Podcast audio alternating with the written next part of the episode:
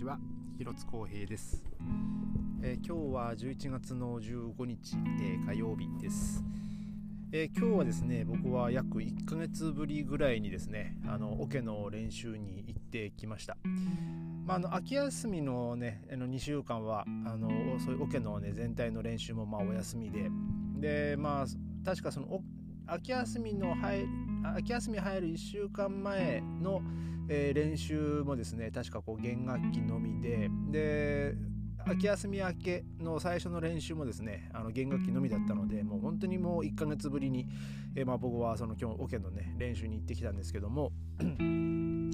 えー、まあ、僕もですねこう自分のこう練習をね、まあ、朝やってまして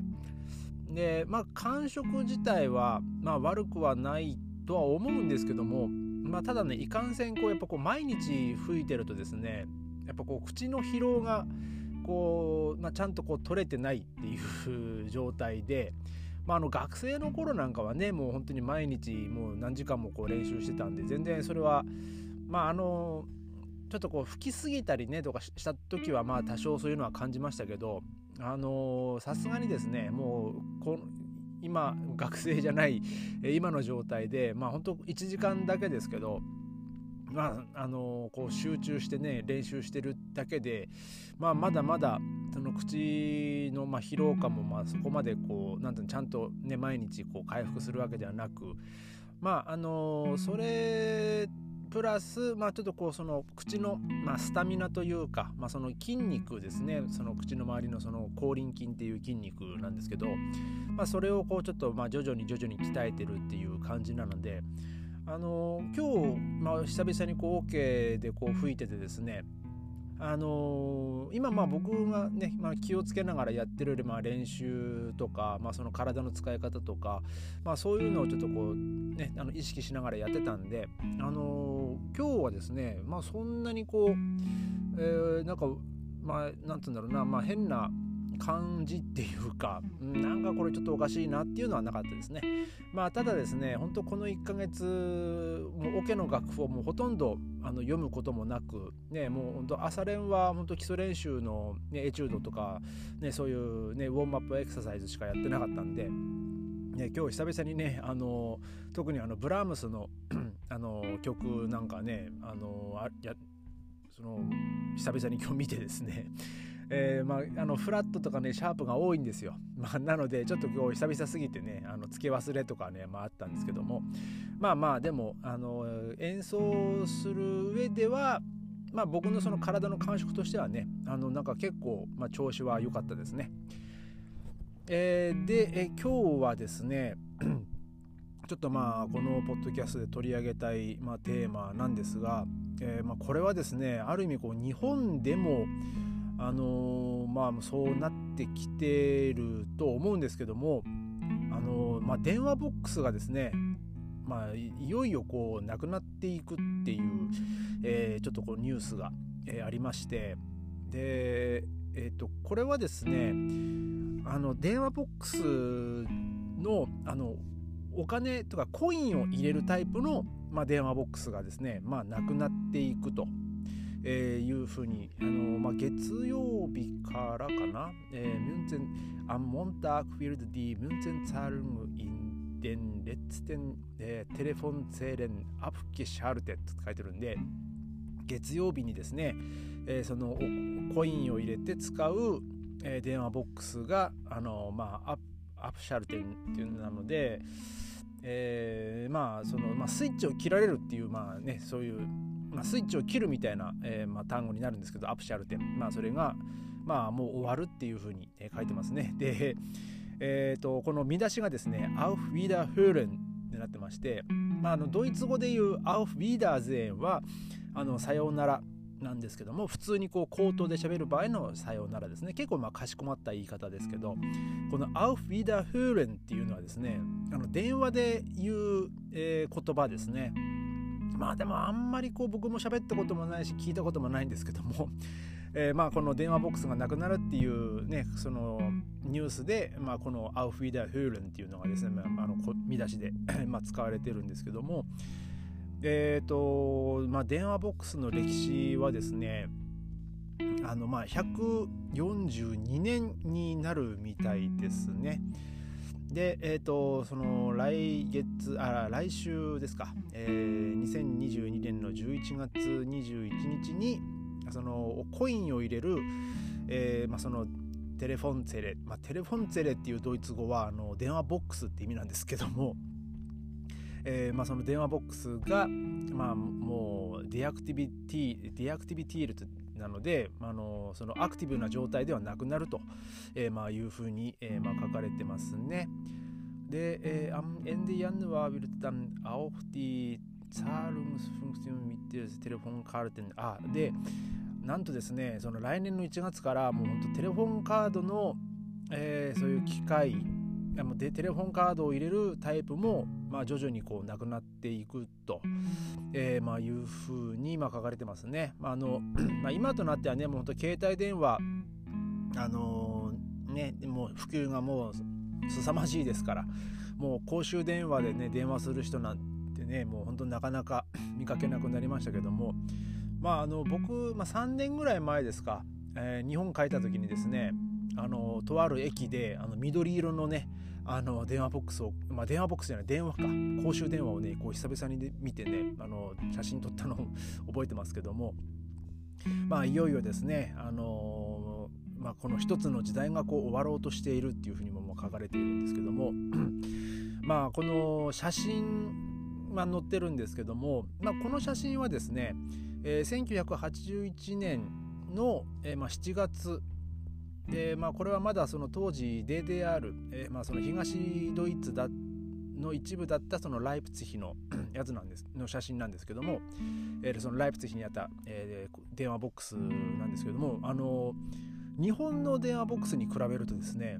あの中は比較的こうちょっとゆったりとしたこう広広さがねありますね。まあ、えー、結構ね日本ってまあでこう無理すればこう2人とかまあ入れたりするんでしょうけど、まあ、結構この公衆、まあ、電話ボックスの写真見るとですね、えー、まあ正方形で多分まあまあ、1, メ1メートル50とか60ぐらいかなのその、まあ、幅っていうかね、まあ、ありますね、まあ、高さは本当にもう2メートル以上、ね、2メートル弱かな、えー、まあある感じはしますけどもね。まあ日本のね電話ボックスもね、まあ、まあ、狭いとはいえまあそこそこの高さはあったと思うんですけどでもまあまあでもに、まあ、同じぐらいの高さですかね。まあでもこういうふうにですね、まあ、昔の、えー、まあ、その光景っていうか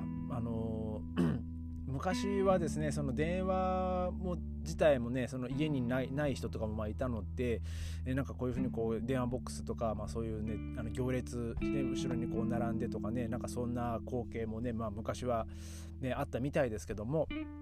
まあ今ではですねもうみんなこう携帯電話でもう自由にもう好きな時に好きな時に、えー、まあ好きな人にねあのかけたい人にこうかけられるっていう状態になってきたのであのまあいつだったかあのニューヨークでもですねその最後の電話ボックスがこう撤去されたっていうなんかニュースもあったと思うんですけども、えー、まあうちの僕の近所にもですね、まあ、思い当たる、まあ、電話ボックス、まあ、電話ボックスは1個ありますね。でも多分あれももうなんか広告貼られる えー、なんかもう掲示板みたいになっちゃってますからね。あのー、もうなんかもう落書きされたりなんかシール貼られたりなんかそのあのなんだっけな例えばその鍵なくしましたとかその猫を探してますとかあと家探してますとか、えー、なんかそういうですねその個人のあの広告物のねなんかこう貼るためのこうスペースになってるんですけども。でまあこの電話ボックスえー、まあ、さっきも言いましたけどもあのテレフォンツェレっていう、まあ、ドイツ語ですけど、あのー、僕はこの単語ね喋ったことがないですねつか使ったことがないですね。あのー、僕がドイツ来る時に、え持ってきたあのドイツ語の会話の本には、え確かまだ書いてあったと思います。まあ、っていうのは、まあ、僕がこのその本買ったのはですねあの高校の時にあの海外、ね、演奏旅行でねそのドイツオーストリア回ると回る時にですねあのちょっとこう買った本なんですけどもちょっとこう勉強しようと思って。まあその時はねまだあちこちテレフォンボッああの電話ボックスもねいっぱいあったんであのボイステレフォンツェレとかねなんかそんな単語があったと思うんですけどもテレフォンツェレって電話ボックスってテレフォンツェレって言うんだみたいな感じで確かねあの読んだ記憶があるんですけどもだからその電話ボックスがなくなるっていうことはこの電話ボックスっていう言葉を、まあ、これから生まれてくるあのドイツの子どもたちは、まあ、知らない子が出てくるっていうことですね。もうまあでも日本で言えば、えーと、交換手ですか。ねまあ、の昔はその、ね、交換手に電話をしてで、まあ、その回線をこうつないでもらって、まあまあ、そのまあ、どこどこにつないでくださいっつって、えまあ、その交換手がそのその回線をこうつないでねなんかこうやってるあの昔の映像とかも、ま、見たことありますけども。まあ今、今の子供たちはね多分その交換手っていう、ね、仕事があったこともね、まあ、知らないと思いますしまあ消えた職業って言えばねあの、まあ、例えばエレベーターがあるとか、えー、なんかそんなのもねまあ多分もう今の子供たちは分かんないと思うんですけども、ねまあいつね、こうやってこう時代がこう変わっていくとですね、あのー、まあ、使われなくなっていく言葉、まあ、名詞単語、ねまあ、というのもね、まあ、出てくるしで、まあ、それプラス、えーまあ、それに反して、ね、新しい、ね、その言葉新しい単語っていうのもね、まあ、生まれてくるんですよね。まあでも、えー、この電話ボックスはねなんかまあ日本でもまあある意味こう昭和の風景だったと思いますし、えー、まあドイツに関してもですね、まあ、その東西、まあ、まあまあ分分断されてた時代とか、まあ、その1990年後半とか、ねまあそ、その時のなんかこう時代を映すなんかこう、まあ、その風物詩っていうふうにね、まあ、いつかね言われるんじゃないかなって、えー、思います。えー、でまあその、まあ、テレホンカードもね今度使えなくなるっていうことであのー、まあそのテレホンカードをねこうね集めてる人とかねその収集、ま、収集してる人たちもね、えー、まあまあ、それもね、まあ、プレミアつくやつもねあるかもしれないですからね、えー、まあ、ただもう使えないっていうね、えー、ことになりますね。まあえー、まあこんな感じで、えー、まあ、ちょっと一つのまた時代がね、まあ、終わろうとしているというかん、えー、ことで、えまあ、ちょっと今日はねこの話を、え取り上げさせていただきました、えそれではまた明日ありがとうございました。